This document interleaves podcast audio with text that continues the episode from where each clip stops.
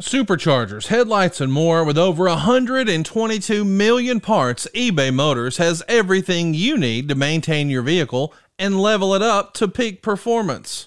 And with eBay Guaranteed Fit, your part is guaranteed to fit your ride every time or your money back. Stay on your A-game with all the parts you need at the prices you want. It's easy to bring home huge wins.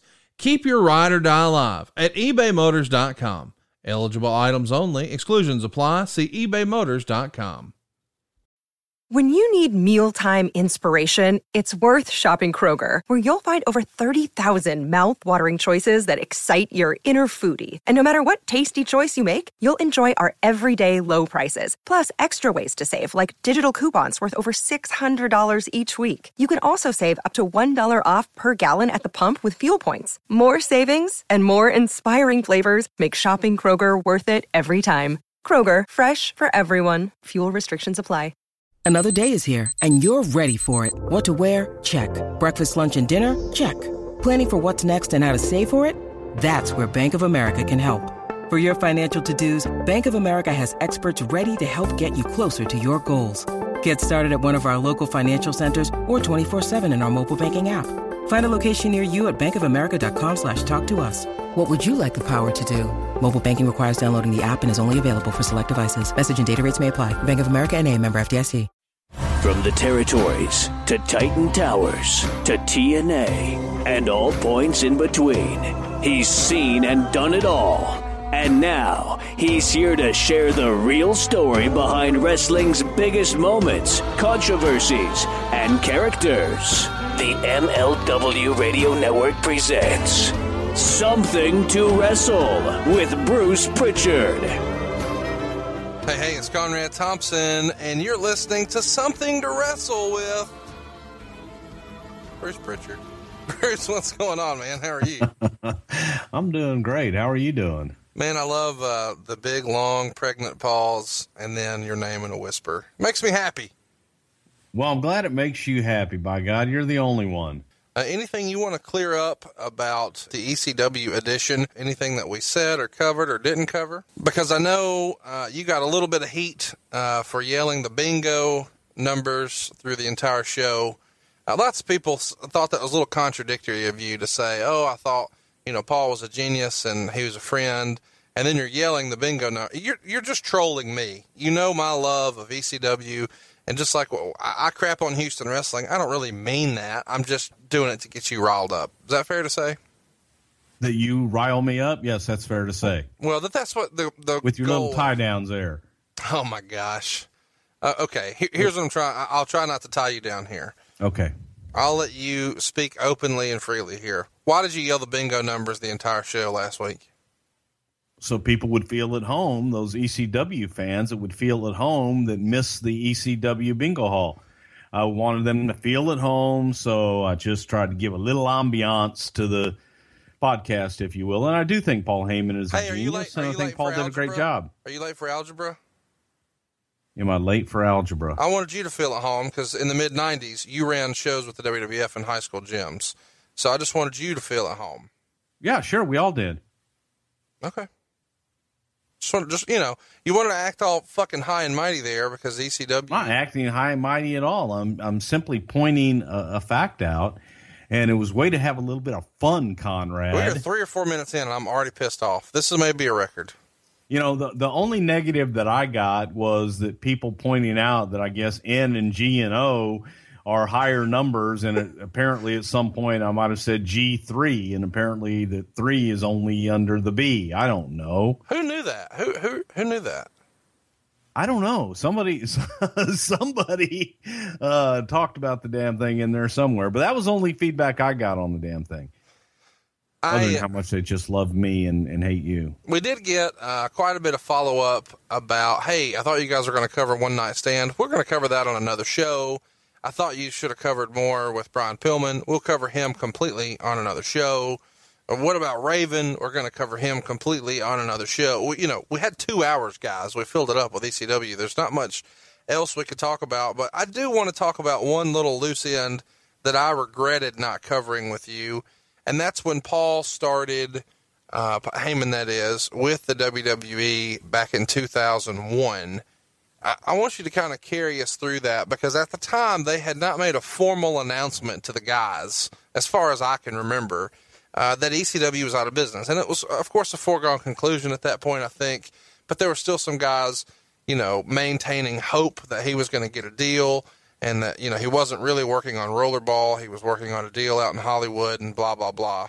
But kind of carry me through the way you remember that happening, where all of a sudden he shows up on Raw and he's a color commentator and he's with Jim Ross and it's like nothing happened. Do you remember that signing?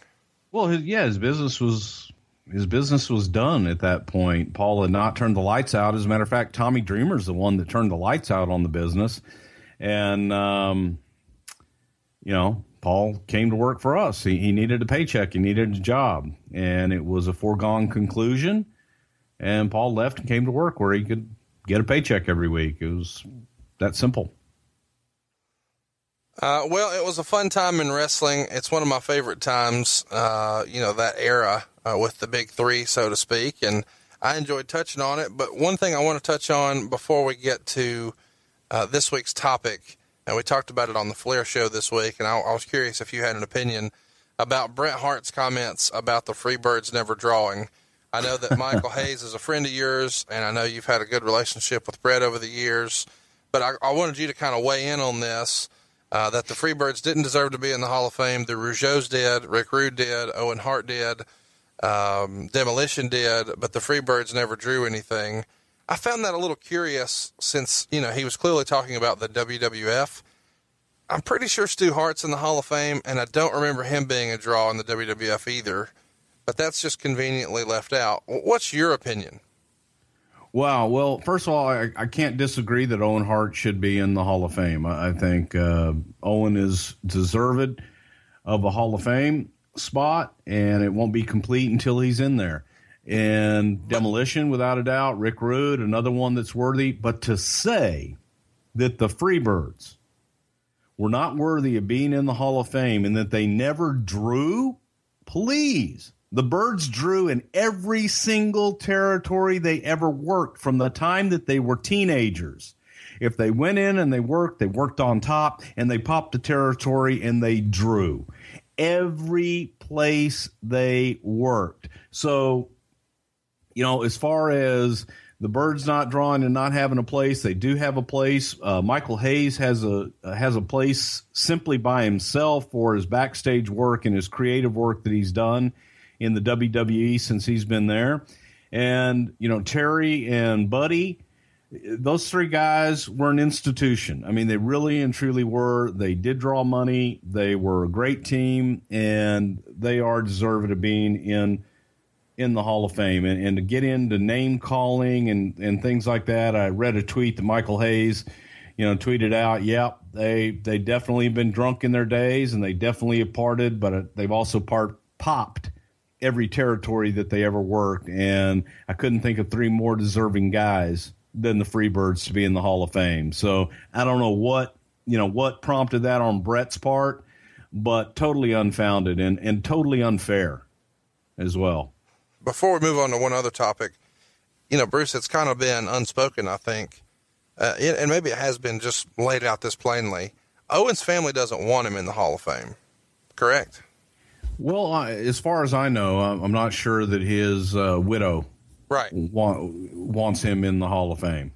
Yeah, I think that his brothers and sisters and those people definitely want him in the Hall of Fame. I'm just not sure that that's something that his widow endorses, and that's something that she doesn't want. But so to me, it's fair, you know, for him not to be in. Not to say that, you know, he doesn't deserve to be. Obviously. It's not for lack of trying on WWE's part. Yeah, that's what I'm trying to get to. Like, it's difficult for him to take them to task for that when she doesn't want it.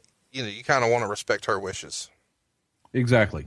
I wish that we didn't have to talk about this, but we did a WrestleMania 7 show recently, and through the course of that conversation, we, of course, discussed, you know, all the Iraq stuff and the war stuff and some touchy subjects, but one of the things that we discussed was when you guys made the decision to go ahead and burn the Hulkamania t-shirt, I asked, hey, had you guys ever discussed you know, burning anything else.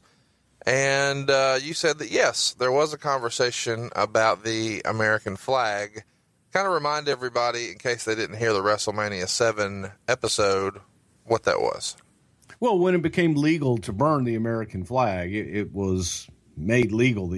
Before that, you would go to jail, essentially. It was a criminal offense to burn the American flag. And it was Jesse Ventura, who was, at the time, a color commentator, who sat in Edit One and pitched the idea of burning the American flag to Vince, saying, hey, you can do it now. You should do this. Well, that's obviously a controversial topic, no matter who says it or when it's said.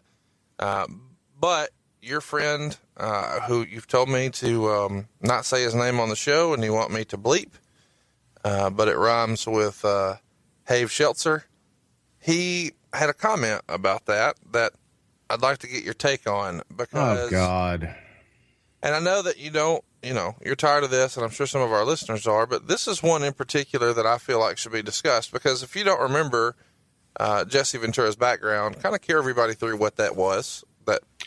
Well, Jesse was a Navy SEAL. Jesse served our country, and he was a Navy SEAL. Thank him for his service, but Jesse's got some outlandish thoughts and somewhat liberal or independent libertarian, whatever the hell he is. But, you know, Jesse's Jesse. Well, Dave on his, or Shave on his Wrestling Observer message board says, in regards to this subject, I call 100% bullshit on it because Ventura told me personally that he felt the angle was disgusting. He continued a minute later, not only that, but Ventura was quoted in more than one media story saying the same thing. So... Well, you know what I say to that? What's that? I say 100% fuck Dave Meltzer, because Jesse Ventura did suggest it in Edit One in Stamford, Connecticut, before a voiceover session while he was discussing politics with our director, Kerwin Silfies. I was there, Kerwin was there, Kevin Dunn was there, and when Vince came in, Jesse pitched the idea to Vince. So unless Dave Meltzer, or whatever the we beep want to call him, was in Edit One or has it bugged or has something, he doesn't know. So yes, Jesse did suggest that. Yes, Jesse did say that. And he said it in Stamford, Connecticut in Edit One, because it was very controversial. It was very un-Jesse at the time, because I thought, you know, here was this American patriot, but you know, Meltzer doesn't know what the hell he's talking about, as usual. He's going on rumor and innuendo on what someone decided to tell him, or other media outlets what chose to follow their narrative. So I call complete bullshit on that. And I, you know, again, I don't care what the hell this guy has to say, but that shit pisses me off, because it did happen. You don't have to get hot about it. I am hot about it. Okay, Bruce, I got to admit, this is something that I don't know a lot about. I remember Primetime Wrestling as a kid. I watched it. I didn't know exactly what was going on all the time, which I guess was probably the idea. I remember being very confused by Jameson and the Rosati sisters and all these crazy characters, and I'm interested to hear how this all came about and how you got tagged up with it. I know it started in early 85, and I know that the original hosts were not Gorilla Monsoon and Bobby Heenan, but, man, those guys together were gold. So... kind of lay the groundwork. You're Mr. WWF. I don't have to do the heavy lifting in this show. I'm just going to lay out and let you tell the story, man. Well, Primetime Wrestling is a show that aired on the USA Network, usually on Thursday nights. Well, okay, hang on. Tell everybody the character's voice that you're doing right now so they know what's up. This is Clint from Hershey, Pennsylvania, and I know everything that there is to know, and it's all fact because I read it somewhere in my friend's bathroom when I went poo-poo as a child. Okay. All right. Now, Primetime was one of the cable shows that aired on the USA Network, and originally I believe it aired on Thursday nights. The original hosts was a gentleman by the name of Jack Reynolds and Jesse the Body Ventura. And what they did is they took footage that was recorded in Philadelphia at the Spectrum, where they had a local cable, and they would record the events at the Spectrum, and they would air on the local cable in the Philadelphia area. In addition, Madison Square Garden Network, they would record the shows at Madison Square Garden, and they had all that footage.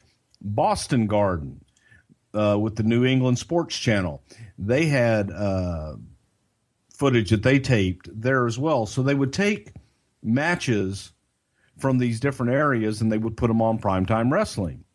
Essentially like house shows that they were just taping? That's exactly what they were. Okay. And, you know, it was part of the deal with the buildings that the building, they had a separate deal with the local sports cable, and those things would air oftentimes live as they took place in the local markets. So we would take that footage and put it on Primetime Wrestling.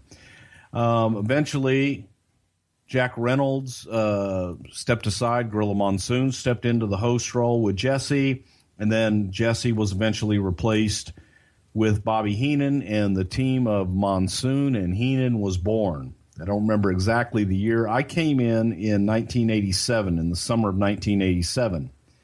And when I came to work for Titan Sports, the parent company of WWF, I didn't actually have a job title.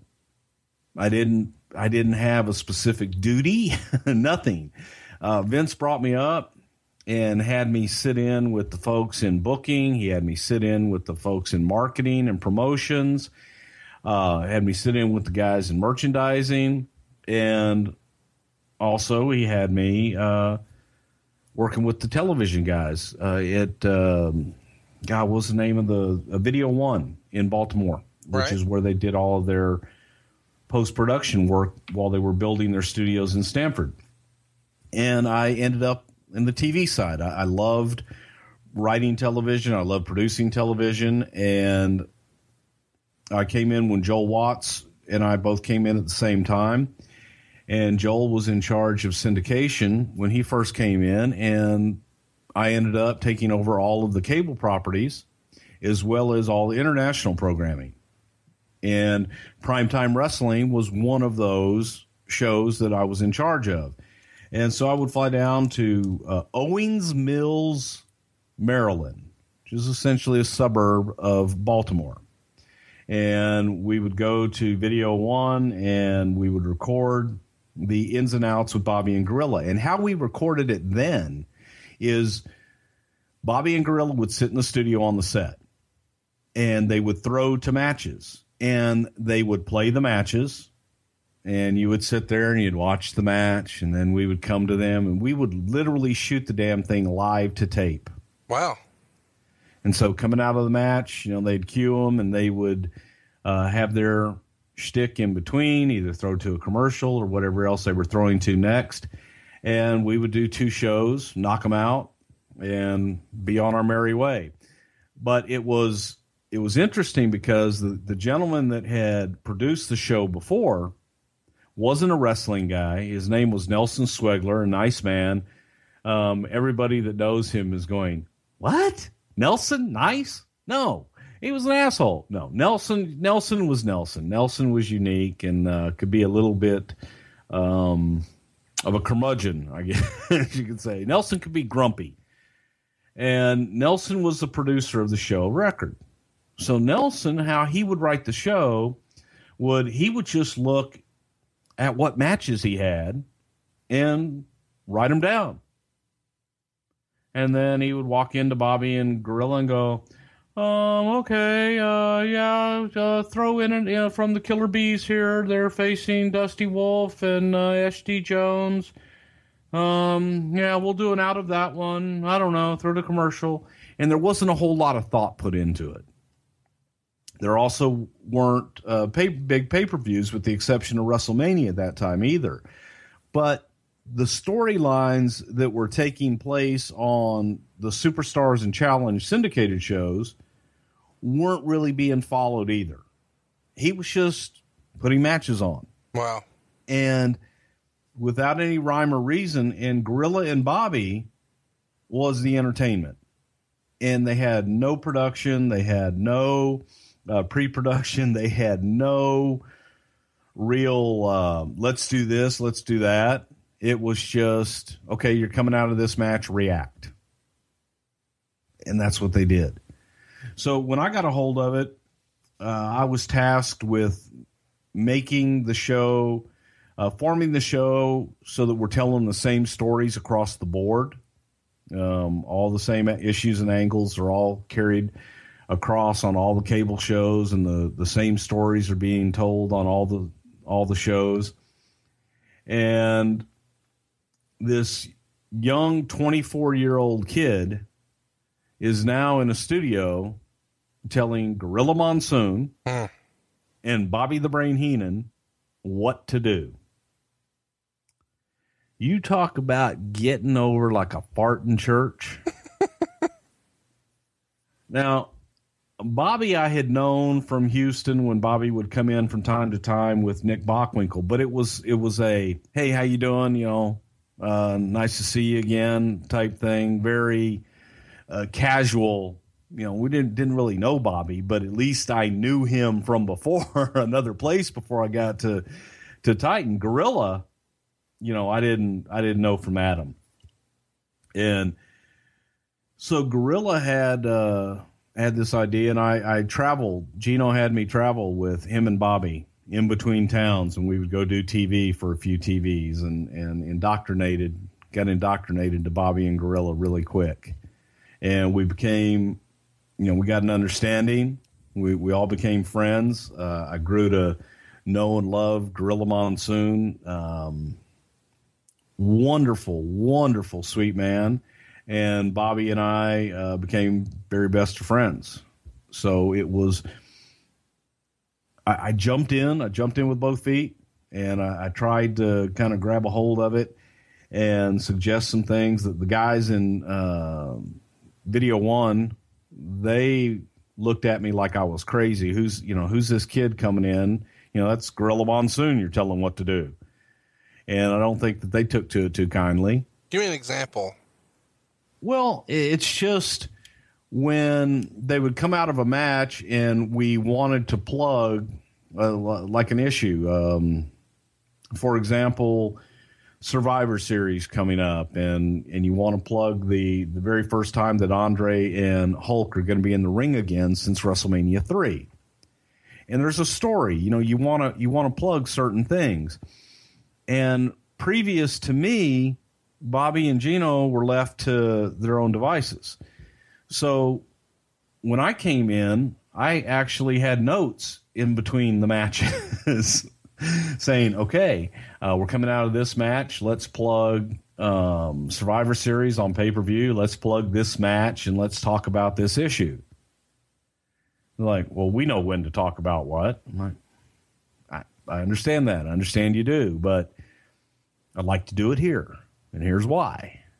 And I would write in where the spots would go, and the production guys were used to doing that on their own.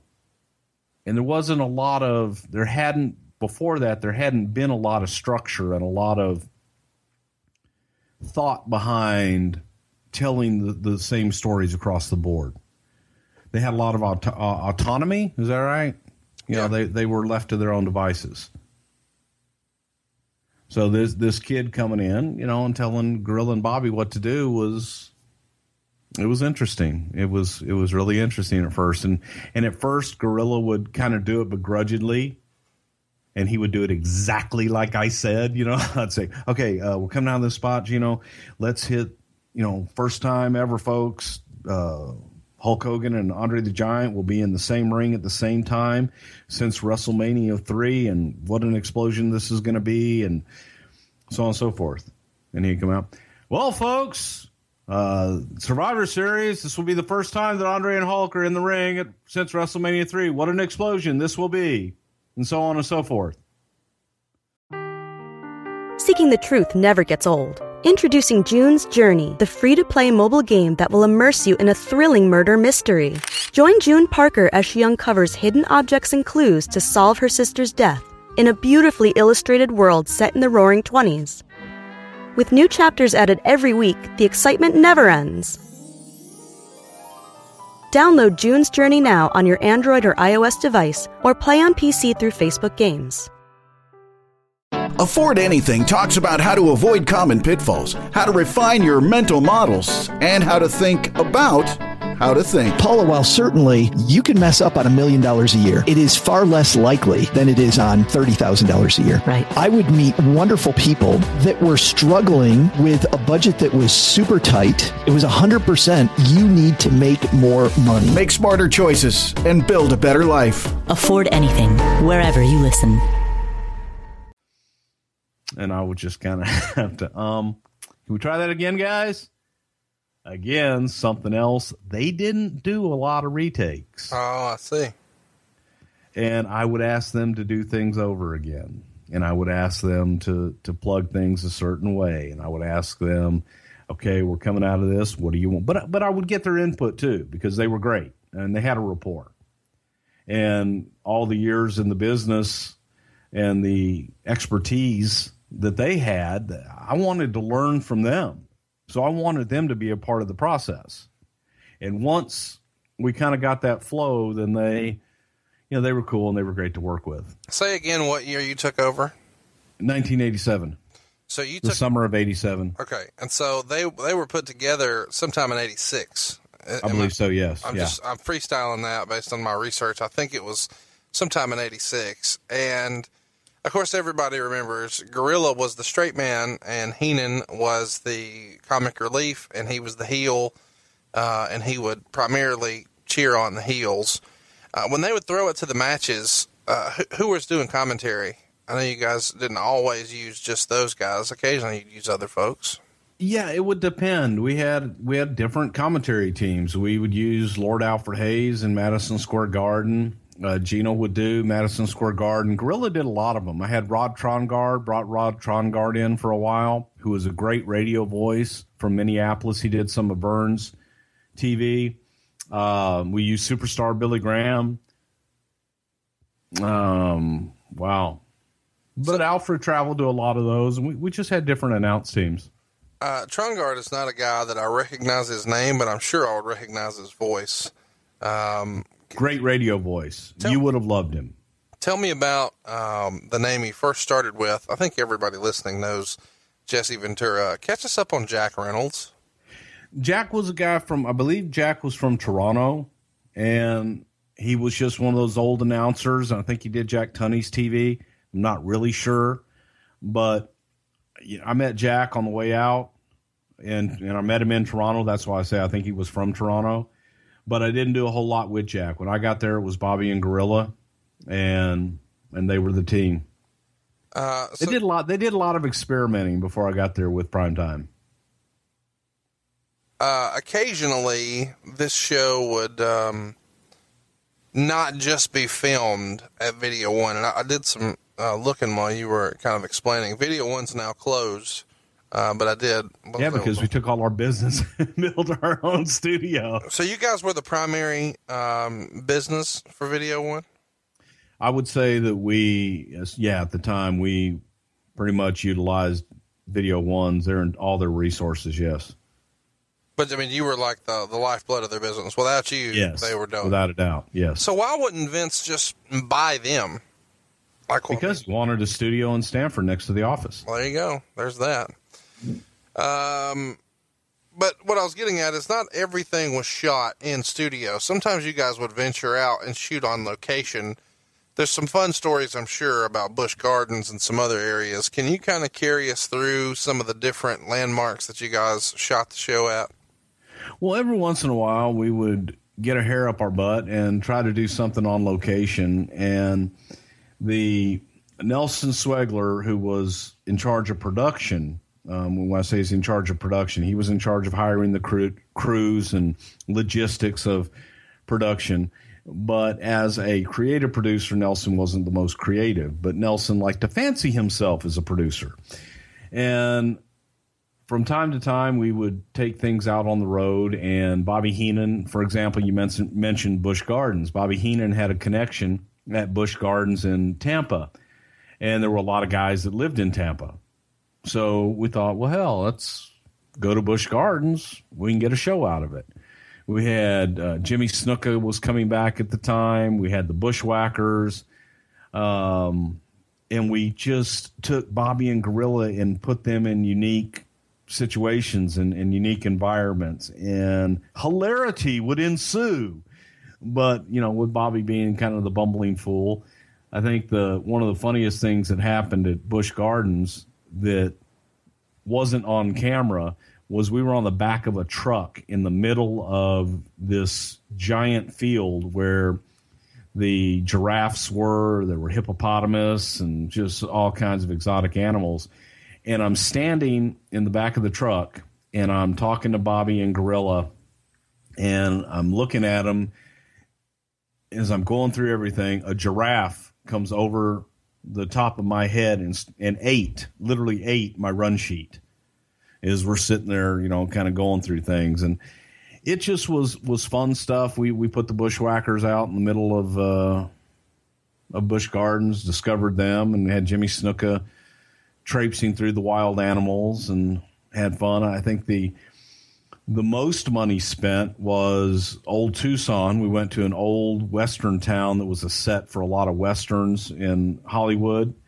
And it was in Tucson, right on the outskirts of Tucson, hence the name Old Tucson. And this was a 2-day shoot. And when you talk about, I mentioned his name a lot, Nelson Swegler. Nelson loved, and I mean loved, to spend Vince McMahon's money. How do you mean? How do you mean? Give me an example. Well, if Vince ever wondered what to do with his money, Nelson could always find something to spend it on. So Nelson brings me this idea and says, here's this old town, and he knew the guy that ran it, and said he could get us a deal, and we could shoot a couple of shows in Old Tucson on this old movie set and have access to all of their extras and all their special effects and everything. And we could get 2 shows out of it, and what a great deal it would be. And I said, great, you know, give me a budget. Let's take a look at it, and we'll see what we can do. Well, I got a budget. I think the budget was around $30,000, and I figured, okay, $30,000, I'll get 2 shows out of it. That's not bad. We're going to be out there anyway. I didn't have travel and everything else to think of. When it came back and we were all done, I think it was close to $78,000, something like that. It was north of $70,000. Wow. And Vince got the bill and I got the phone call. I was like, well, no, my estimate was 30. Well, the goddamn bill is 70. And I was like, oh shit. So yeah, Nelson had a penchant for spending Vince's money. We did some stuff out on a yacht where we got access. I watched the last primetime that aired right before we went to Monday Night Raw format, and went back and showed some of the stuff on the yacht with our limo driver, Ray. There's some great stories there. But it was a fun show, and it grew and it evolved, and eventually we decided that Bobby Heenan as an entity was probably, you know, bigger than the show itself. And we toyed with an idea of giving Bobby his very own show and give him a talk show. This was not long in the tooth here. What's that? This Bobby Heenan show, this thing, this, I want to lay out. I'll let you take over. Well, the Bobby Heenan show was a great concept, by God. Okay, folks. Yeah, it was one of my ideas. But the Heenan show was a way to spotlight Bobby, and Bobby was looking to do other things. There was a lot of interest in Bobby out in Hollywood and other things. So the idea was put Bobby in a different element, kind of get him away from Gorilla and let him use his wit and his sense of humor on the average Joe. And the idea was simply to take the news of the world, the National Enquirer, take those really unique personalities, you know, like Wolf Boy and the world's oldest stripper, the world's fastest painter, just kind of bullshit like that, and bring him on the show and unleash Bobby on him. Because Bobby, left to his own devices, was one hilarious son of a bitch, and he could really kind of tear people apart without even trying. So we decide that we're going to make Primetime a 90-minute show. And the last 30 minutes of the show would be the Bobby Heenan show. So we shot a big angle where we got Bobby off of the show, and Bobby was kicked off of the show. We brought Roddy Piper in to co-host with Gorilla, and Bobby had his own show, the Bobby Heenan show. Had its own open, had his own guests, and I think it may go down in history as one of the worst television shows ever to make air, which today would probably make it one of the greatest television shows ever to air.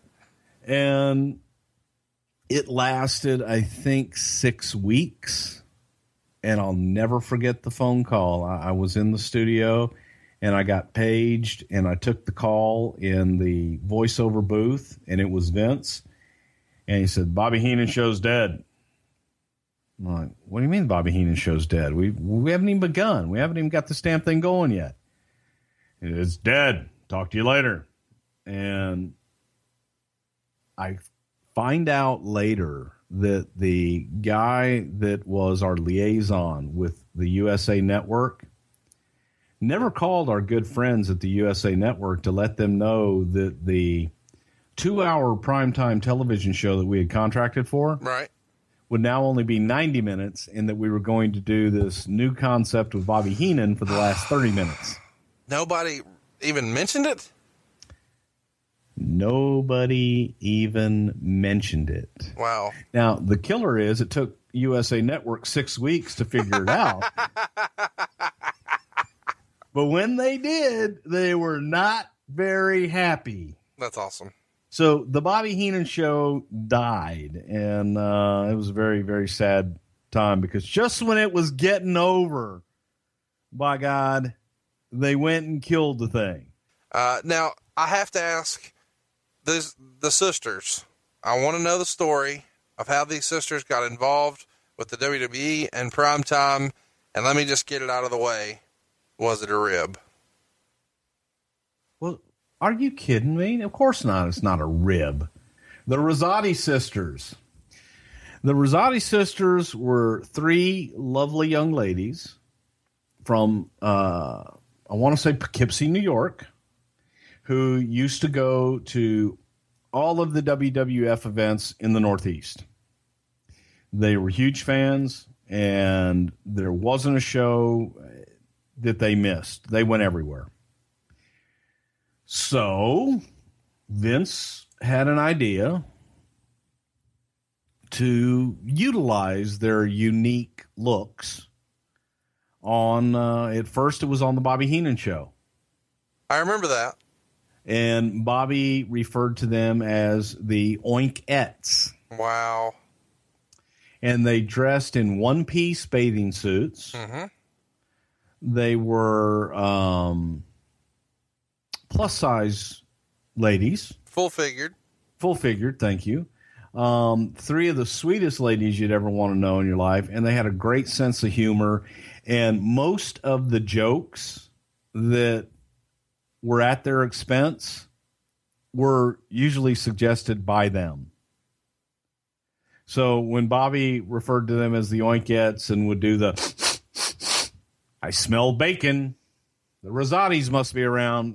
A lot of that stuff was their idea, and a lot of that was them poking fun at themselves. And they had a great sense of humor, and they were a lot of fun. And then there was Jameson. And you have to remember Jameson. Oh, I remember Jameson very well. And Jameson, as a kid, I have to admit, was kind of confusing to me. I didn't understand what the hell was going on. I just know that he loved him some Bushwhackers, and they loved him. Well, Jameson was confusing to me as a producer. Jameson was an actor from New York that Vince went to a dinner theater, like one of those murder mystery dinner theater type things. Right. And the Jameson character was a character in the play that Vince saw. And Vince was just tickled with the Jameson character. So he brought him in to meet me and Bobby and came up with the idea, what a great sidekick this would be for the Bobby Heenan show. And Jameson was born. And he never went away. What do you mean? Well, I mean, it was a great gag. It was fun the first time, and maybe, you know, the second and third time. But after a while, you know, the act just kind of got old, in my opinion. And, you know, then Vince just loved it. So he put him with the Bushwhackers, and Jameson became a bona fide WWF superstar, pal. So, you know, that was Jameson. Did you see a few years ago where people thought that Jameson was Andy Kindler? Who the hell is Andy Kindler? Andy Kindler is a stand-up comedian who you would recognize if you threw him in your Google machine right now. I know you're at your computer. Throw it in. Kindler. He's been on stuff like Everybody Loves Raymond, Last Comic Standing, The Daily Show. That's actually where I remember him. He made some appearances on David Letterman. I've even seen him do stand-up before, on like Comedy Central and stuff like that. Anyway, really, really talented comedian. But a few years ago, people were convinced that that guy, Andy Kindler, was actually Jameson. Can you clarify? I can clarify that's not the same person. I don't know how that that whole thing got stirred up or started, but I did find it interesting. You mean it was rumor and innuendo? Yeah, and you actually got taken to task. I did too. That we continually say innuendo incorrectly because it's in regards to something sexual in nature. I'd like to be clear. I do not use it incorrectly. Bruce does. I just repeat it tongue in cheek, pardon the pun, for him. So, the Rosati sisters, I'm not done with them. Need your shovel back? No, I'm good. Okay. Well, you know. You know, huh? We get a request to have that in every show, so we got that one out of the way. Go ahead, Conrad. The Rosati sisters. Yes. How would they eat their chicken salad? Well, what you do, you know, you dice up the walnuts, and you know, and you put the mayonnaise in it, and with the chicken, and you know, and the grape, you know, put grapes, and you chop them up, and well, you know, and you just kind of mix it all. Well, you know, huh? I struggle with the Rosati sisters because this is just something that I just don't see Vince McMahon being all for. Do you remember how the approach is made to get them onto the show? Yeah, I got a great idea. No, I mean to them. Like, did you pitch it, or did Vince call them? Or? To Vivian and all? No, he brought them up and asked them if they wanted to be on the show. Got an idea, ladies. What do you think? If you were the presenters for the Bobby Heenan show, we would dress you very, very respectfully. Very nice. One-piece bathing suit, nothing trashy. And you would escort the guests onto the Bobby Heenan show and have a little fun with Bobby in the process. Cool. And they loved it. They made them big stars. They're huge stars in Poughkeepsie. How did it come to an end? Do you remember? I mean, if they're hardcore fans, it feels like something that they would be pretty devastated about to hear that, hey, we're moving on. We're done with this now. Well, from the Bobby Heenan show, when we went to Raw, we used them as the Raw Girls. Right. Oh, yeah. I remember that. Yeah, so they stayed on for a while. And then when we just stopped using Raw Girls, and it changed. What I don't know when I'm going to get to ask this, and I have to ask it in every show. Of course you do. What do you reckon you guys were paying the Rosati sisters? I don't know if we'd paid them at all. That's what I wanted to hear. There you go. I mean, why would you pay somebody who'd do something for free, right? That's what Court Bauer, exactly. That's what Court Bauer does with us, right? I'm just saying. There you go. Pretty much the same. If you're big enough, you and I sit here, we talk to each other. It's like, well, hell, push record. That's all this is, folks. This is like, hey, man, what time do you want to talk this week? I don't know. What time do you want to talk? Okay, well. We'll tape it, send it to Court, and he'll send us a check. It'll be great. Yeah. Court hasn't done his part yet, though, damn it. Big behind the curtain. So let's talk about the Jameson pairing, because I know he did some stuff with the Bushwhackers. I mean, was he on the road with them for an extended period of time, or was this just a one-off for pay-per-views and television tapings? Or, I mean, it seems like Jameson got a little bit of a push, as crazy as that sounds. He was a character, you know, first it started out just on television, and he might have made a few house shows, but no, he wasn't out on all the house shows. He made a few appearances here and there.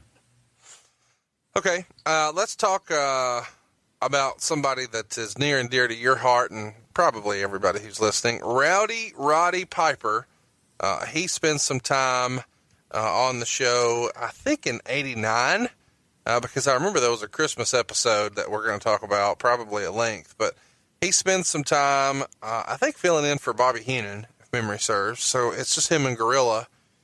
What was it like working with Roddy? You kind of carried us through what it was like working with Bobby and working with Gorilla. How did that dynamic change when Piper was introduced into the mix?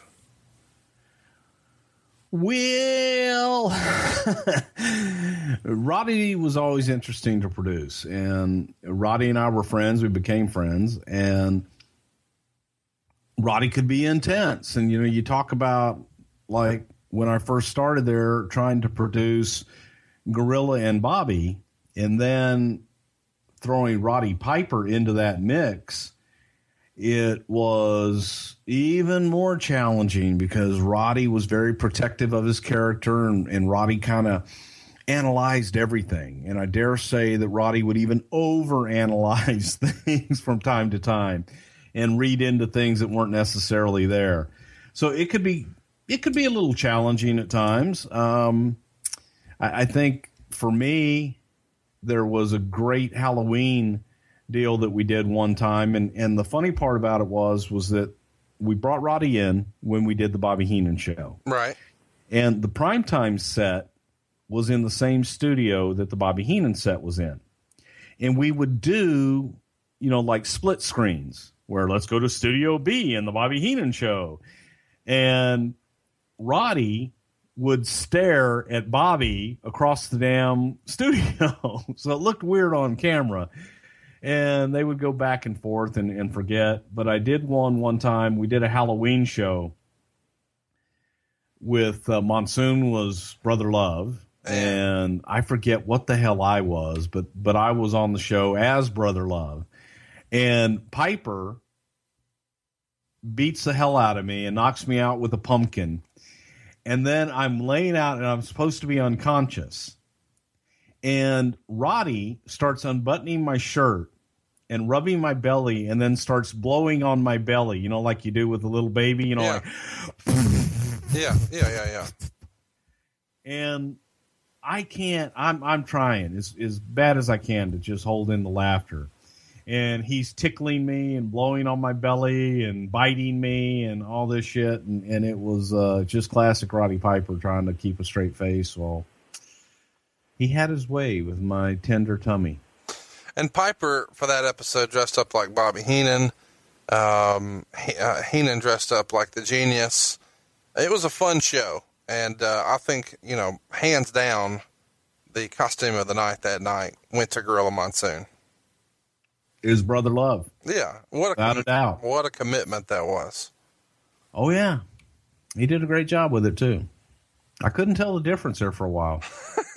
You didn't know if it was you or not. Is that me? I can't tell. Thought I was looking in a mirror. Oh yeah, you guys should have did the mime gimmick on that one. That would have been fun. Exactly. But, you know, when you talk about dressing up as things, the one episode that very few people know the backstory on was a Christmas episode. Oh, this is something I want to talk about. And the story was, as I said, you know, Piper, though, this time was in Studio B, if you will, separated from Bobby Heenan. Bobby was on the set of Primetime with Gorilla. And Bobby spent the majority of the show dressed up as Santa Claus. Now, I need to preface this there. If there's any children listening... turn it off right now. Turn it off right now. And then get better parents. Yes, and if there's any parents listening that... how do I say this? How do you preface this? Yeah, fuck it.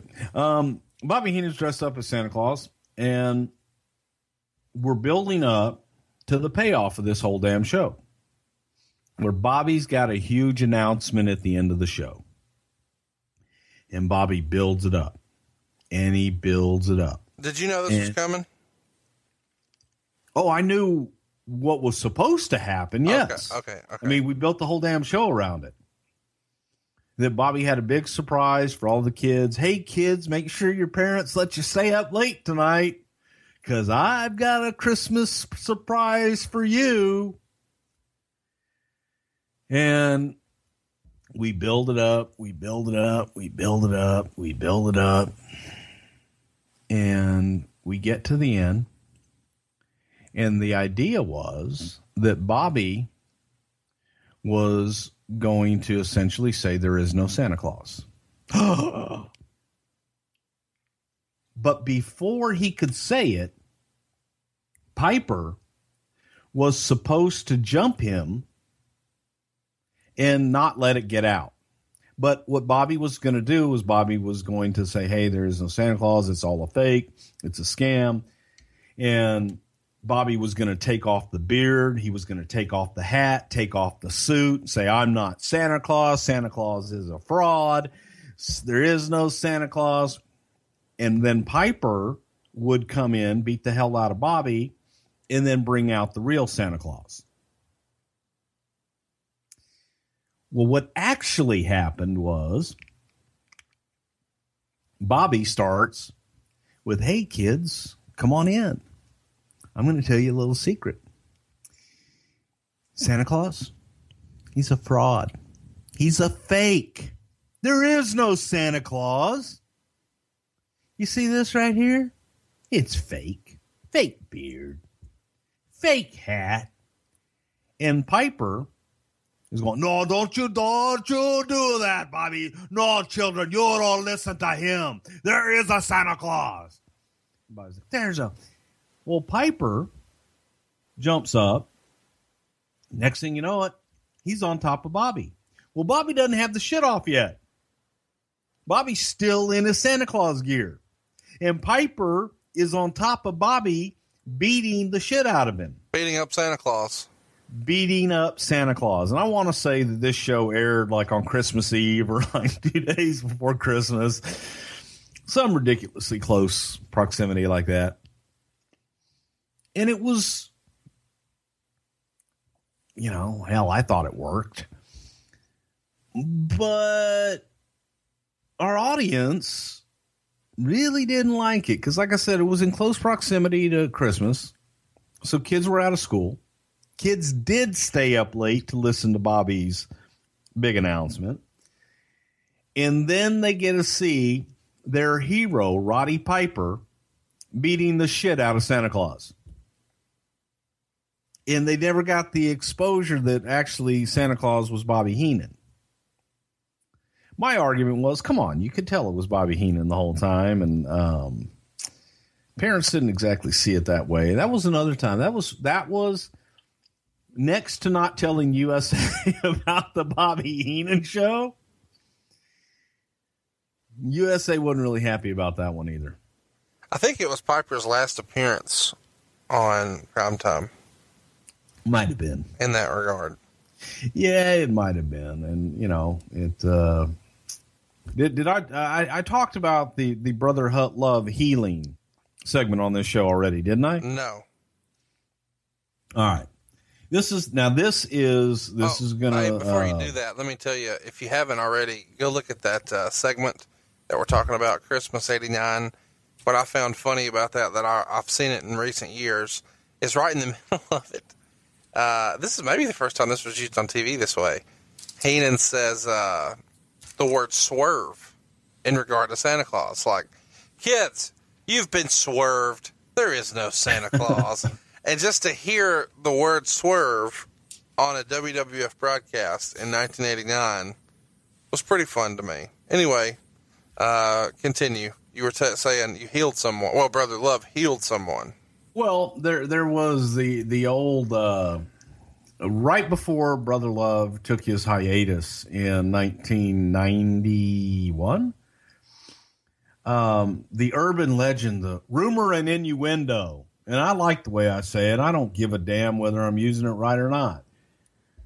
Has that one of the reasons that I didn't do Brother Love anymore and that I exited the WWF at the time was because we did a segment where I healed someone on national television.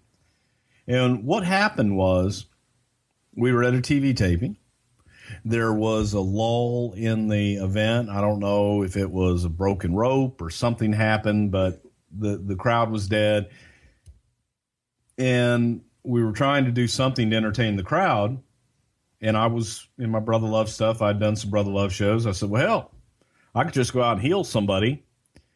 And Vince, in his infinite wisdom, said, you don't have hair one on your balls if you don't go out and heal someone. And so I took a gentleman from one of the truck drivers. There was a wheelchair right there by the entrance. And put him in a wheelchair. And had Terry Garvin wheel him out. And I told him, I said, just listen to me, man. Do what I tell you to do. And I actually watched it the other day. And you can see me. I take the microphone. I hold it down by my side. And I'm telling him what to do. But there was no preparation, no nothing. I just went out ice cold and performed a live healing on someone in this arena. And I did it strictly for the house. I did it strictly to entertain the live crowd. It was never done, meant for air, but they shot it because the cameramen didn't have anything to do. There was no match going on and we couldn't do anything in the ring. So they shot it, and the poor bastard came out in a wheelchair. He had sunglasses. He was blind. He had never seen before, and he had never walked before. And I laid hands upon him, and I healed him so that he could see again, and I healed him again so that he could walk again. And it was a miracle. And the rumor and so anyway, fast forward, they had recorded this damn thing. And in the middle of the recording, in the middle of shooting this just for shits and giggles, our illustrious director took a shot of the handicap section in the crowd. And there's a row of folks in wheelchairs. One of them had binoculars. And I'm talking about people who can't walk and who can't see. Well, who was the director back then? Same one that's there now. And so someone in their infinite wisdom, unbeknownst to me, aired that. Hypothetically. Unedited. Does your friend from Kentucky who does a podcast on MLW, does he have a nickname for this director? No. Okay. He doesn't make a reference to him being a little bit of a character with his teeth. No. Okay. No, you're talking about two different people. Oh, okay. Well, the K then. I'm talking about Kerwin Silfies. Yeah, that's what I wanted. Yeah. I was hoping. Kerwin's my buddy. Kerwin's great, man. Kerwin's great director. Great guy. Wonderful guy. He's in the heart of, I'm in the Kerwin Silfies heart attack club. We both had multiple heart attacks. And by the way, he does not look like someone who would struggle with that. Yeah, he's had a couple. Working there is hard living. Yes, it is. So, but they aired that, and I never heard USA get upset about it or anything else, but the urban legend and the folklore is that after I did that I was unceremoniously fired. And that is not the case. I was fired for being an asshole and not getting along with John Filippelli, which we have covered. So is that the only time you ever healed someone? On TV. No, I mean, is that the only time you did that bit? On TV. I've laid hands upon people all the time.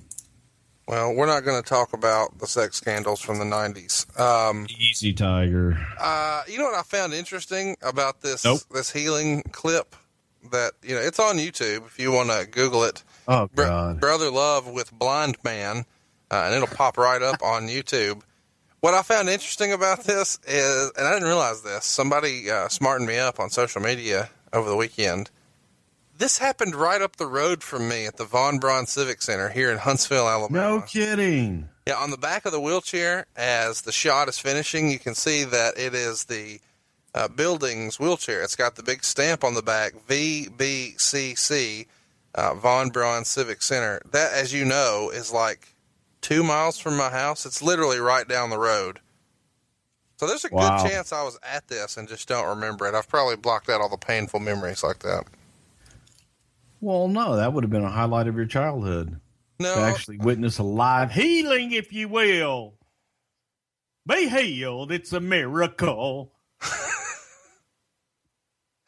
Oh my gosh. I can't I'm actually watching this right now as I'm talking.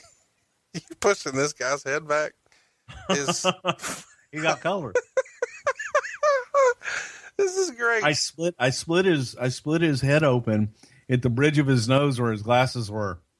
I pushed down so hard and pulled him back. I split his head open. Oh, I see. I'm sorry. Right. Yeah. So here's the deal. Go throw this in your Google machine. Brother Love with Blind Man. And there it is. This is fun. Even now, man, you were over the top. How much cocaine were you on right here? Oh, Conrad, you and your damn stupid questions. So a lot. None. A lot. None. But that was also around the time that they were doing, you know, we went from Primetime with Bobby and Gorilla to Vince, you know, coming in and hosting the show, and then we went to a live crowd, a live audience in the studio. Okay, so before we get to that, I'm so fascinated by your healing, I got sidetracked. Let's talk a little bit about... I could heal you too, man. You need some healing. Well, I think I got all the healing I need from the Dr. Carver Shave Butter at dollarshaveclub.com/wrestle. Chat me up. There were other cameos over the time that you guys did this, and I know that you did some on location, too. I remember specifically there being some stuff that you guys did at Trump Plaza with Gino playing cards. Carry me through. I'm sure there was a good story when you guys were gambling. In my head, there was some drinking. There were some fun nights. If you guys are going to be in a casino set up for a few days and now you're filming, this lends itself to a good story. Let me drag it out of you. Unfortunately, no, but because Atlantic City was local for us, so we would just drive down and drive back. But the interesting thing is if you are going to shoot in a live casino like that they can't, like their dealers and everything cannot be involved in, like we couldn't set anything up. Like we wanted to set up things, you know, where Gino kept hitting blackjack and Bobby would bust on everyone. Oh, yeah, they can't fake that. They can't fake that. That's illegal. They can't do it. And they couldn't work it in any way, shape, or form. So Monsoon just pulls out a wad of cash and he just decides, you know, okay, well, I'll just gamble and win some money. And they did allow us to shoot that, which I don't even think they would let you do now. I don't know if they will or not, but we did some crazy stuff, and that was Monsoon just throwing money on the table, and then he's like, "Well, Bobby, just you bet and just keep, you know, keep hitting until you bust. Even if you hit 21, insist you take another hit, you know, type thing." And Monsoon was going to bankroll it, but that was insane. We did before WrestleMania 9, we went out and we shot opens and stuff in Caesar's pool. Palace. By the pool. Huh? By the pool, right? We did. Oh my God, I forgot about the pool. We shot by the pool, but we also shot in the world famous fountains. And Vince McMahon and Randy Savage, you know, the fountains that Evel Knievel jumped? Yeah, yeah. Okay, and wrecked and almost killed himself. Well, we're in front of the fountains, and Vince gives Randy Savage the Iggy to grab me, and they're going to throw me into the fountains in front of Caesar's Palace. And then they were going to throw me in the fountain, and Vince got up on the ledge. Vince slipped, and Vince went in. So Vince is in one of his multi-$1,000 suits. He's soaking wet. And my happy ass was dry. But there's that moment that you realize that Rutrow, Big Boy went in, so it was just a matter of time. I knew I was getting wet, and they made sure that I went in and got completely submerged in the fountains at Caesar's Palace in Las Vegas. Good times. Well, I knew that pool shot. I mean, I knew when I saw the pool that there had to be some fun filming that. The pool shot, we did stuff with Bobby and Gorilla. And Bobby, being classic Bobby, folks, the guy that you saw on screen was the same guy in real life, except in real life there was no filter and he's all the way live. So Bobby, there's an old couple of, I believe they were Asian, and they were taking pictures. And right, they're taking pictures of one another, you know, off the deal. And Bobby had a gimmick. Bobby used to say, "Oh, what a beautiful couple. Let me take the picture for you."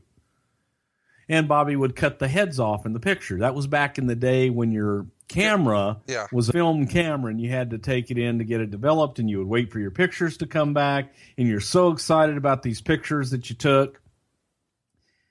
And this nice man took a picture of the two of you next to this one-of-a-kind thing, and your head's cut off. You know, that was Bobby's gimmick. But this one time they're out by the pool, and Bobby says, "Oh, hey, let me take that picture."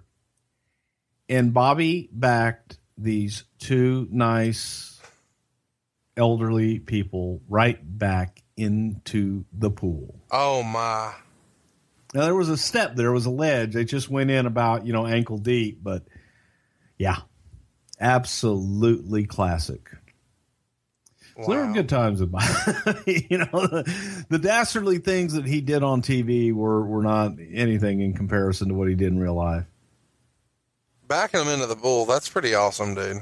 Oh, yeah. It's Caesar's Palace with everything behind you.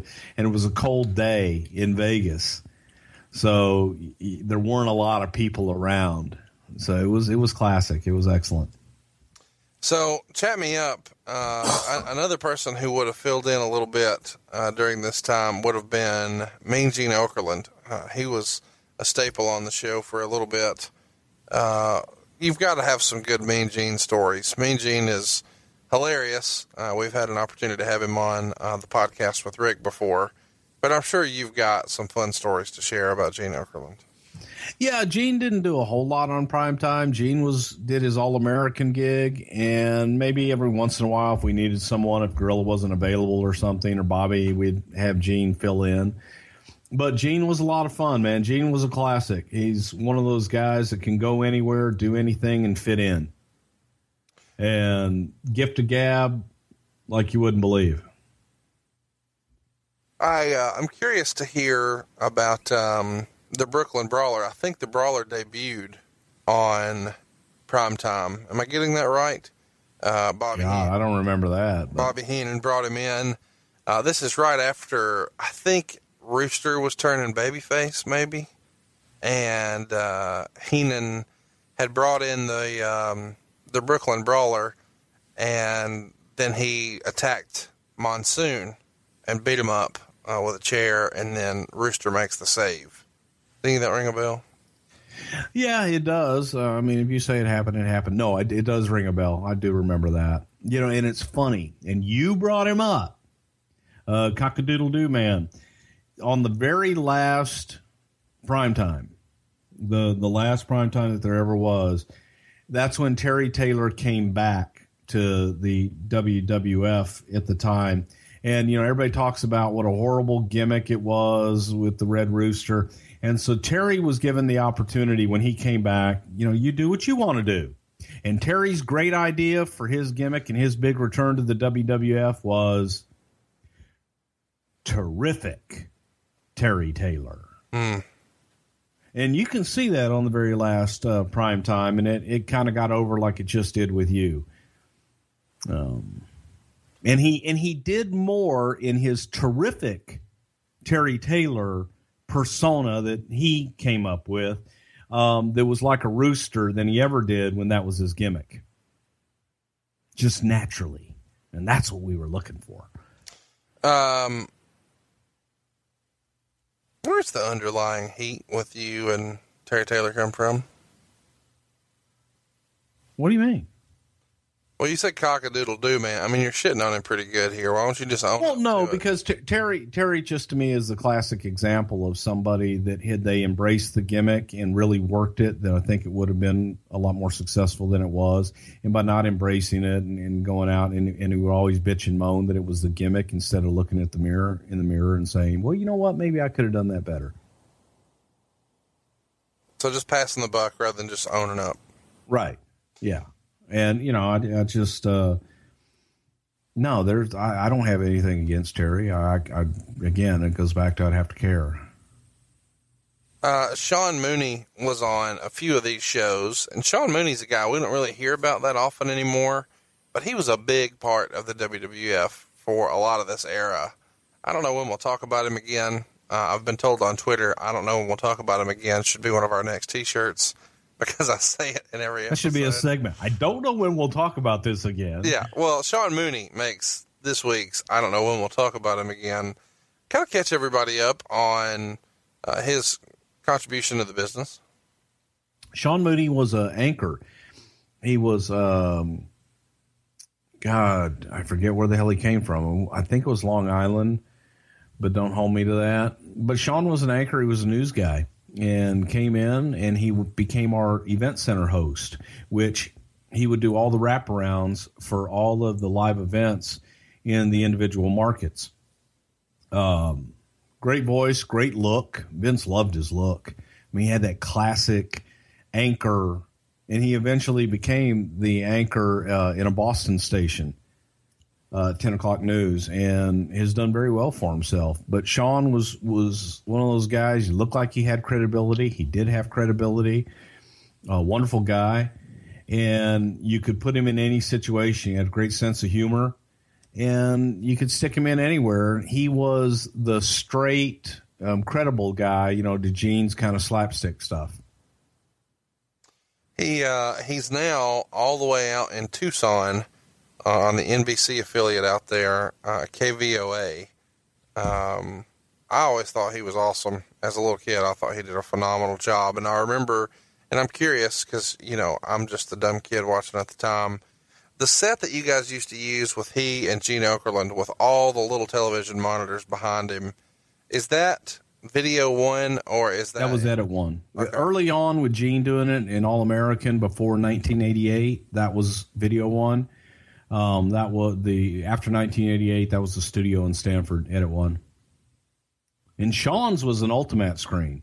So Sean did all his in a studio with the green screen behind him. Wow. That's pretty cool. I didn't know that. Thanks for ruining my childhood.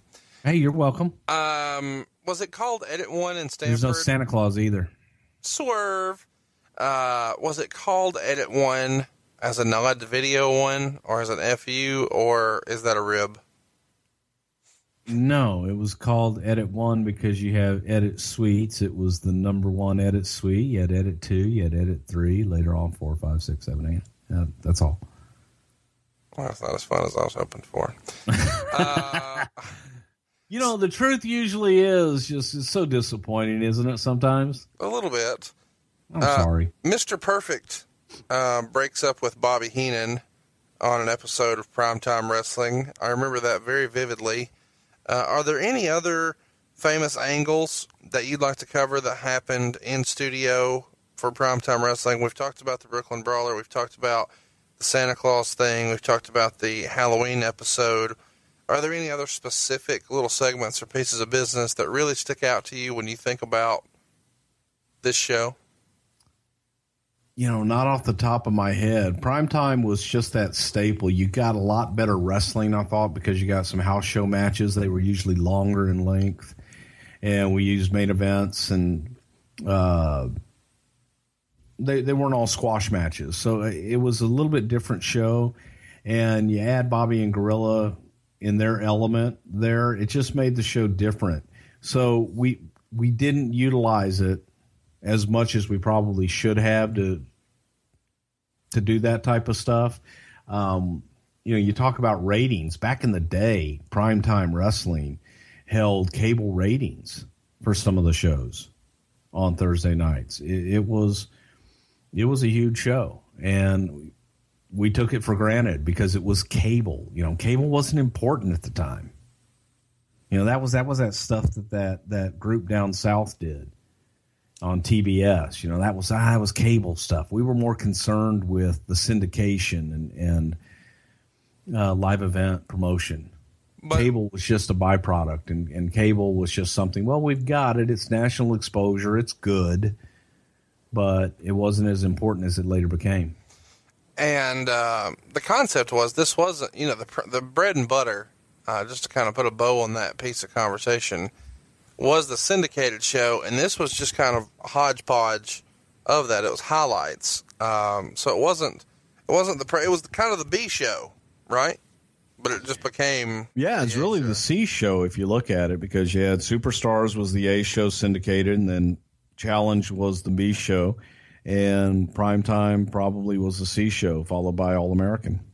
Isn't it amazing, looking back, that this show resonates so much with people that it wins our poll this week? But it was the C show. I mean, it was almost like a Sunday Night Heat in the late '90s.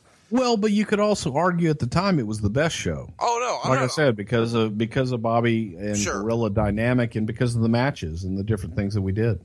Well, and what I enjoyed most was the matches weren't usually lit the same way. I remember some of those shows, the lighting rigs being a lot different than what we would see at a Superstars. And I know you explained that was because some of that was just house show footage that they just shot with a more simple shoot with one hard cam and maybe one on the ground. But either way, I really enjoyed that look. I thought it was kind of old school, and I appreciated it. You know, I'm a nerd for stuff. It was different. Yeah. What day of the week did you shoot this, and what time of day? It depended on, you know, a lot of times, because we would usually shoot or do voiceovers for Superstars on a Monday and Challenge on a Tuesday.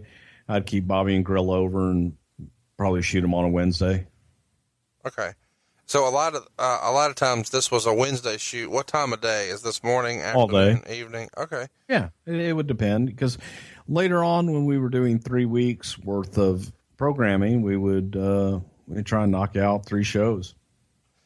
What would have been the time spent in front of the camera shooting this on a shoot day? Like, how long did it take for you guys to put together the program? Not editing and all that, but just right. Well, but like I said, we rolled it in live. They had all the matches ready to go. We shot the ins and outs, and then we rolled the spots, we rolled the matches, everything live. And when they were done, when they did their last see everybody, that show was ready to go. So 3 hours-ish, 4 hours-ish, something like that? 2 hours. Okay. How different? Compare that, because that's kind of, you know, early in your WWF career. Compare that to when you left WWE, and just the amount of time and preparation and second guessing and editing. And what if we did this? And what if we did that? Wow. And debate.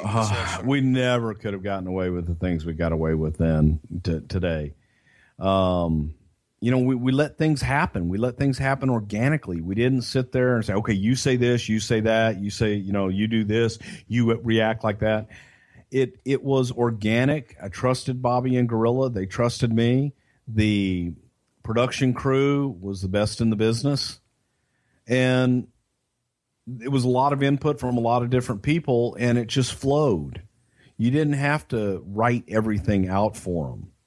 And once we got that flow that they knew, okay, here's what I want you to talk about this segment, they could take that, pick it up, and run. What do you attribute that to? I mean, is this just Vince? Talent? Well, I mean, are you saying that those guys are just that much more talented than everybody who's there now? I mean, what I'm saying is that the confidence and the level of trust was there. I don't think that the level of trust is there anymore. And I think that there has been people that rely on the writers, they rely on the production. Whereas before, the production relied on the talent. Does that make sense? Yeah. I want you to kind of give me more there though, when you're saying the trust isn't there. The trust isn't there between Vince and the talent, or it's not between the incredible staff that they have now and the talent. All the above. I think that Vince doesn't trust the talent to be able to go out on their own and perform without putting every word in their mouth and every breath and pause in their sentences. And the talent themselves now don't trust themselves to experiment and to get out of the box. I hate that term, but I'll say it, I'll use it, and try something new. The commentators are, so produced, and I dare say overproduced, that there's no time for individuality. There's no time for spontaneity. That's all we did back then. It was, we knew the stories we wanted to tell, and we gave them bullet points, and I relied on the talent to get those stories across. What I find interesting is, well, let me ask the question first. How long did you guys spend on rehearsal for these shows? 0. Because now the pre-shows, like the pre-shows for Raw, the pre-shows for SmackDown, the pre-shows for a pay-per-view, there's real rehearsal. Yeah, we didn't rehearse. I would meet with the talent beforehand. We'd have a production meeting that would last all of maybe a half hour. And I'd go over all the segments, what we wanted to get over in each segment, while the matches were going on, because it was, live to tape. They would have to roll and we would have to wait for them. I would produce the next segment in between those matches. So while they're watching the match, I would tell them, okay, coming out of this, this is what you're going to do. But I didn't have every word written out. Right. It's like, okay, this is going to be a 30-second break. You're going to throw to this. You're going to throw to that. No, I get it. No, we didn't. Oh my God, they would have killed me if we tried to rehearse. Hang on, guys. I'd like to bring you in, and we're going to rehearse this 2-hour show 4 times, and then we're going to try and do it. How about you just do it? If it sucks, you redo it. But there's also something to be said for, reality and getting a true, when you have someone do something over and over and over and over again, it becomes monotonous and you're not going to get a genuine read or genuine feeling versus, the first time when you're truly reacting. Well, I don't disagree. And, I know we're going to get a lot of discussion on Twitter about that. He is at Bruce Prichard. I am at Hey, it's Conrad. I don't know why you'd want to talk to me about that, but either way, let's talk about the format change. It happened in February of 91, I think, and you guys started to go towards a more primetime feel or a more late night feel because you did like an in-studio audience type concept. Carry me through how that worked, whose idea it was, why you thought it was time for a change. If the ratings were doing so well, why make a change? Well, it was Vince's idea. He wanted more interaction, more audience participation. So the idea was to make a live studio audience and bring people in every week and do the damn thing live. Where would you shoot that? At the studio. Okay. In the actual studio itself. We built stands and put chairs in the studio and built the set, built it all out, and would bring them all in and sit them down and knock out live shows, man. And you gave it to them for free, TNA style. Gave it to them for free, yep. Any interesting interactions with regulars? Because I imagine there were regulars. There's certainly regulars at TNA these days. No, it was tough, man, because you're in Stamford, Connecticut, and a lot of them were employees or family and friends that would come in. You know, after the first few shows, it's hard to get an audience to come out on a Thursday night in Stamford, Connecticut, and it became tough to get a lot of people in there, but we did, and we would have, you know, employees bring their family and friends, and tell your neighbors, bring your dogs, come on out. I think the most interesting part of that was Vince's attire. Oh my gosh! During that time, hilarious. It's worth a Google. Vince McMahon Primetime. You won't be able to miss it. But I'm curious. You're talking about, I guess, essentially papering the audience here. Are you going to lie about that attendance too? Do we need to get Meltzer on here to straighten your ass out? We don't say that name, first of all. Okay. Those we do not speak of. It's not papering the audience because we weren't selling tickets. It was simply a first come, first serve, and come on in and fill up the audience. And hey, thanks for coming. So the paid attendance was zero. Paid attendance was zero. Okay. Just wanted to make sure. I'm sure you did. You want to know how much the cameraman got paid? No, I don't. But I am curious. What made it Vince's idea to start wearing the bodybuilding garb on television? It was called Zero Boogie. Was the brand name? Is this real?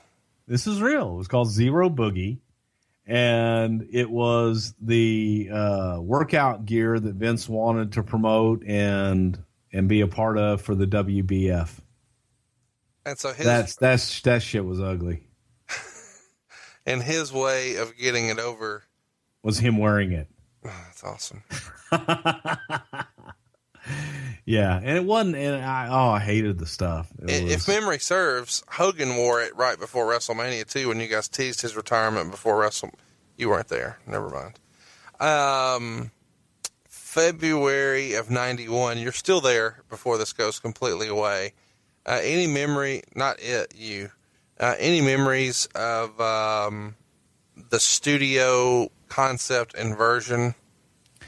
No, it was just, for me, it was just the difficulty of getting that crowd there, you know, every time, and getting the crowd to sit through all that. It just wasn't.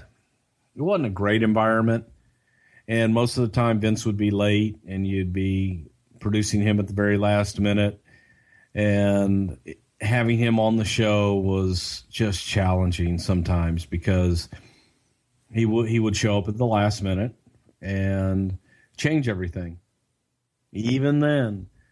So, you know, that part was kind of challenging, and I was on my way out at that time too, so I was frustrated with other things.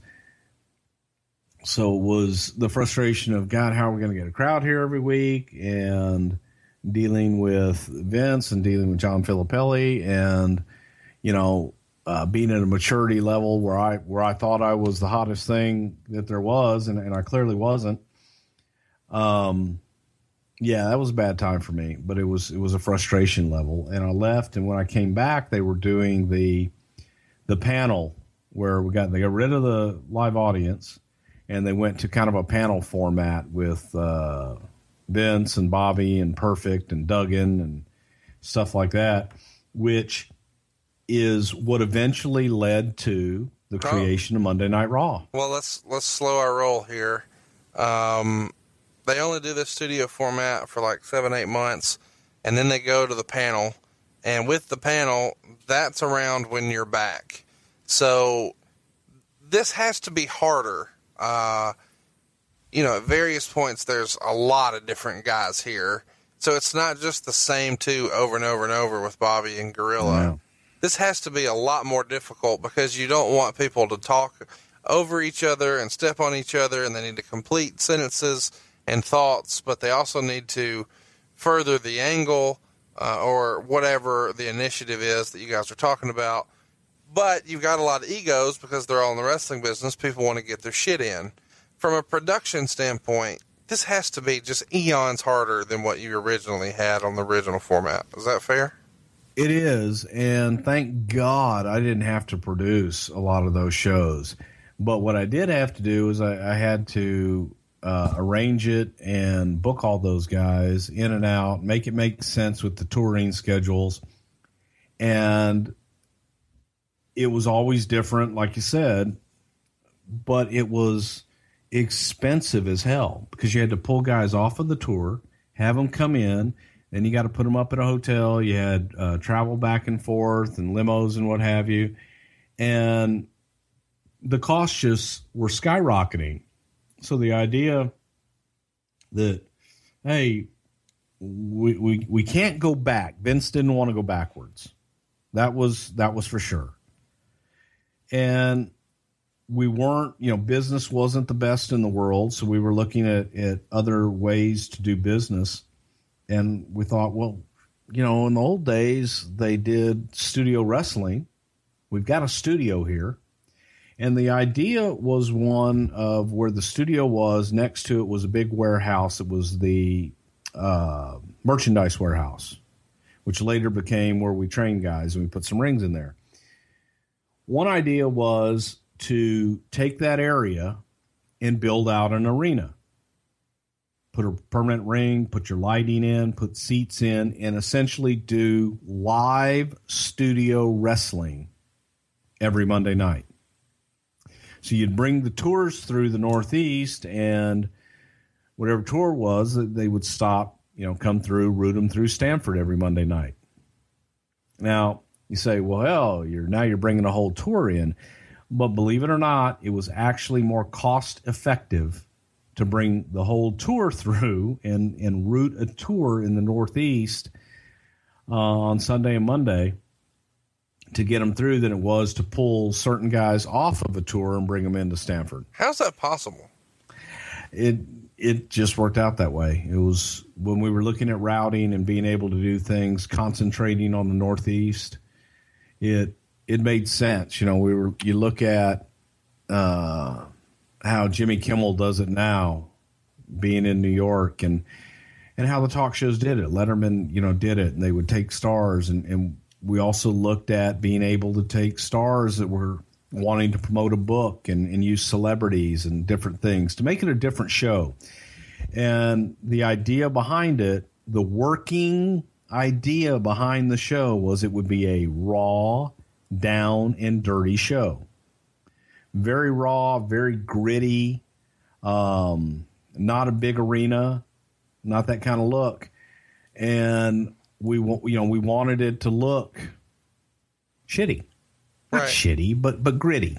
Right. And, that's kind of how Raw was born. And then we went to decided on the Manhattan Center, and, we had plans drawn up for the studio to build that out, but nothing really ever materialized other than talking about it and making some drawings. So then Primetime died.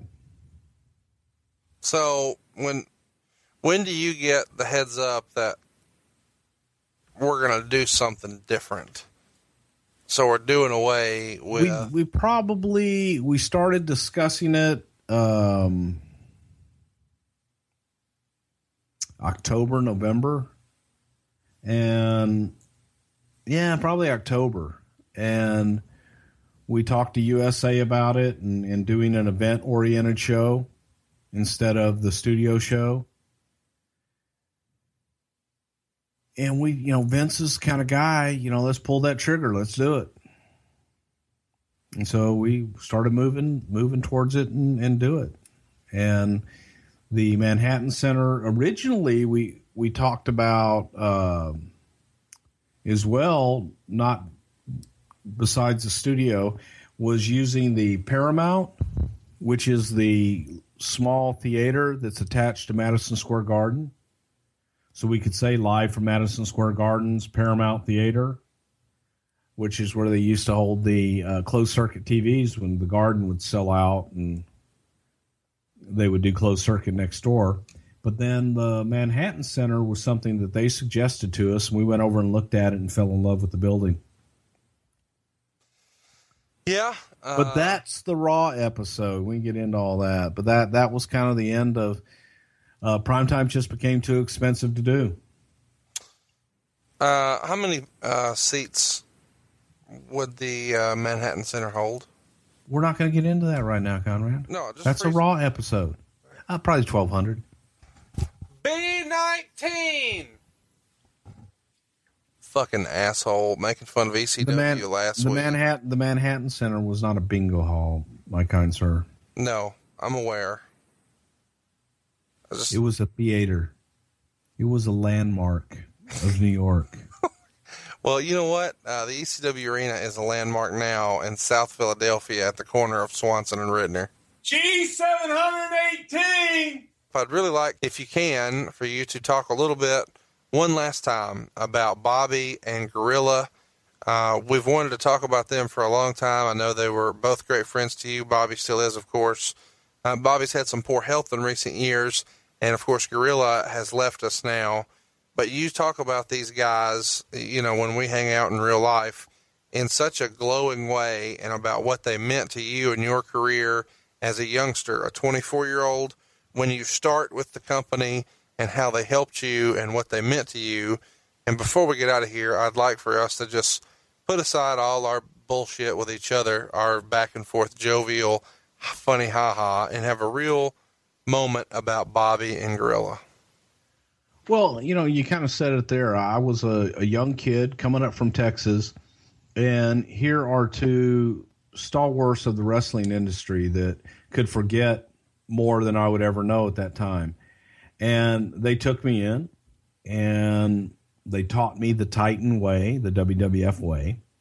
They could have been assholes and they could have shunned me and made my job really difficult. Instead, they made my job really easy and a whole shitload full of fun. And I couldn't have asked for two better human beings on the face of the earth. Gorilla Monsoon, Bob Morella, was one of the kindest gentlemen I ever had the pleasure of knowing. When I asked my wife to marry me in Atlantic City, Gorilla set up the whole thing and took us out to the Bacchanal. And it was, you know, we would go and spend weekends with Gorilla and his wife Maureen and Arnold and Betty Skolin in Atlantic City. My wife and I would go down and spend weekends with them, and Gorilla would always make sure that everybody got beautiful suites and everything was comped and so on and so forth. But he was just a wonderful, wonderful man. And Bobby Heenan's one of my best friends in the business. We were so close that we did a lot of, you know, for a long time, we did everything together, so much so that I'll never forget a waitress asking Bobby one time, "Oh, is that your son?" And from that moment on, he became dad. He called his wife at home and say, "Honey, we have another son and, or we have another child. It's a boy." And it was me. And I became a member of the Heenan family, and they were part of my family, and I love them to death. But it was, like I said, it could have been hard. They made it great. They made it easy, and they made it a whole hell of a lot of fun. And at Gorilla's funeral,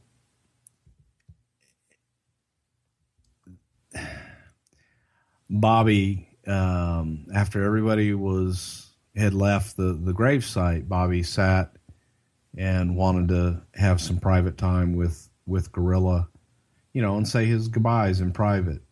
And it was one of the saddest things, you know, that I can ever remember, having to go over and help carry Bobby away because he was just so shaken. And we all were. It was a terrible, terrible time. But you know, I always remember the good in Gino, and he was just this godlike figure to me. He was larger than life, figuratively and literally. But if he'd give you the shirt off his back, and just a great guy. And Bobby Heenan, please, he's just top notch to me. So I was very, very fortunate. I didn't know, you know, when I first got there what to expect, but I was very fortunate that those guys made it easy for me. Bobby Heenan is known for being one of the, if not the very sharpest mind in the history of wrestling, just as far as his wit and his banter. Can you share, you've shared with us before, a few hilarious Dusty Road stories, checking into the hotel, going up and down the road and getting stopped, and second most famous athlete. Do you have any Bobby Heenan travel stories or Gorilla Monsoon travel stories you could share? Oh, God, I do. Probably shouldn't. I will. There was one time that we had to go back to the hotel to get something out of Gorilla's room. And I forget what it was, but we had the key to Gorilla's hotel room. And when we went into the room, Bobby gets on the bed and starts jumping on the bed of the maid bed in Gorilla's room. And I'm looking at him like, what the hell are you doing? He's like a little kid jumping. I mean, this is a grown-ass man, and he's jumping on the bed. And I'm like, what the hell are you doing? He goes, oh, it's great. We'll smooth out the top cover, and it'll look like everything's fine. But when he gets in it tonight, it'll all be crumbly, and he won't be able to get comfortable because we're bunching up the sheets and we're bunching up all the stuff underneath the bed, and it'll be uncomfortable for him. He was a child. He went through Gorilla's shaving kit and found a not a jar, but a tube of Boil Ease. Oh, my. And was like, ew, Boil Ease. Just the kind of guy, you know, if you're around Bobby Heenan, man, you were always laughing, just always laughing. He tells a story about the hotel in Chicago, the Air Host Hotel in Chicago, which was a famous hotel where the boys all stayed. And it was a dump. It was a dump's dump. But the boys all stayed there because they had a bar that stayed open all night, and it was like $10 a night. So one night, the next day, they're getting ready to leave, and Bobby and Pat Patterson are there, and they say, hey, you know what? This place is so horrible. We should probably just take a shit under the bed and leave it. And so they take the mattress off of the bed and they look under the bed, and someone had already taken a shit under the bed that they had been staying in all night. So, yeah, I mean, there's just a lot of classic stories like that with the Wheeze. And he blames me for so much, but you know, Bobby got passed out one time on a plane, and they arrested him for like some minuscule amount of marijuana. And of course, that was my fault because I let Bobby smoke marijuana and allegedly showed him how to smoke marijuana. So half of his Hall of Fame introductions speech is talking about me getting high. And so when he got out of jail or whatever they did to him out of the hospital, he's like, you son of a bitch, it's all your fault. I'm like, hey, I just shared. I didn't tell you to leave it in your bag. So, but I love Bobby Heenan to death. I always will. Well, I appreciate you pulling back the curtain a little bit and sharing some stories about both of those guys, because I know that, you know, to us, you know, people listening to this, myself included, you know, they were just television characters for us. But in your case, you know, these were real life friends and travel companions and coworkers and mentors and a lot of other stuff. And pioneers. Yeah. And I don't know that they get all the respect and all the appreciation that they deserve. And it's a shame that maybe Bobby won't really until he passes away. It's like everybody wants to, when someone dies, then they want to come out and celebrate how great they were. But if you ask anybody who's really been paying attention to pro wrestling, I think it's pretty much unanimous at this point that Bobby Heenan is the greatest manager of all time. Would you agree with that? No question. And I think you could even go a step further and say that, and Rick has told me, Mr. Flair has told me this, he believes Bobby Heenan to be one of the all-time greatest talents because he literally did everything from being, you know, behind the scenes and a manager and a commentator and, you know, an actual wrestler. I mean, he literally did everything that there was to do in the business, and he wasn't better at some than another. He was awesome at everything he did. He was great at everything he did.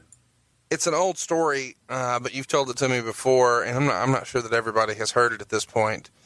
You were on a plane with Andre the Giant and Bobby the Brain Heenan, and Andre wanted to get drinking, as many of the boys do on these planes. He places his drink order. I'll let you take it from here. Well, Andre was seated in first class, and Andre had put his bag up over his head because that was his space, by God. And it didn't matter if there was someone else's bags up there. Andre would take them out and put them in the aisle. Place his there, and then would go sit down. Was Bobby was seated in one chair, and Andre went to sit down in the other. He was kind of messing with the centerpiece of the chair when the flight attendant came up and asked him, "Can I get you anything, sir?" And Andre thought about it for a second, and he said, "Screwdriver." That's how Andre talked. And Andre finally sat down, and he's sitting in his chair, and takes a little while, and the flight attendant comes back, and she hands Andre a screwdriver, a flathead screwdriver, the tool. And Andre looks at it and takes it and says, "What's this?" And she says, "Well, you asked for a screwdriver." He went, "I wonder what you would bring me if I asked for Bloody Mary." That's my favorite Andre story. True story, too. But I'm sure there's some wrestling expert that writes something or other that will tell me that never happened. Did Andre used to take dumps in the tub? Yeah. In Japan, he couldn't fit. So he would just do a tub plop? Yeah. Was that normal? I mean, did a lot of guys do tub plops, or was it just Andre? Well, there weren't a lot of guys that were 7'4", 500 pounds. But there were other big guys who maybe couldn't fit. Yeah, that probably did, yeah. So was it just, what was the, I mean, like, if that wasn't an option, it's tub and then bed, or bed then tub, or? Well, you lay newspaper down and you go in the tub, and then you crumble it all up and throw it away. Wow, that's a lot of detail I did not expect to hear. Have you done a tub plop before with newspaper? No. How do you know that? Because that's how the big guys had to do it. But who smartened you up about the newspaper? They did. Oh, okay. You have newspaper? Andre need to shit.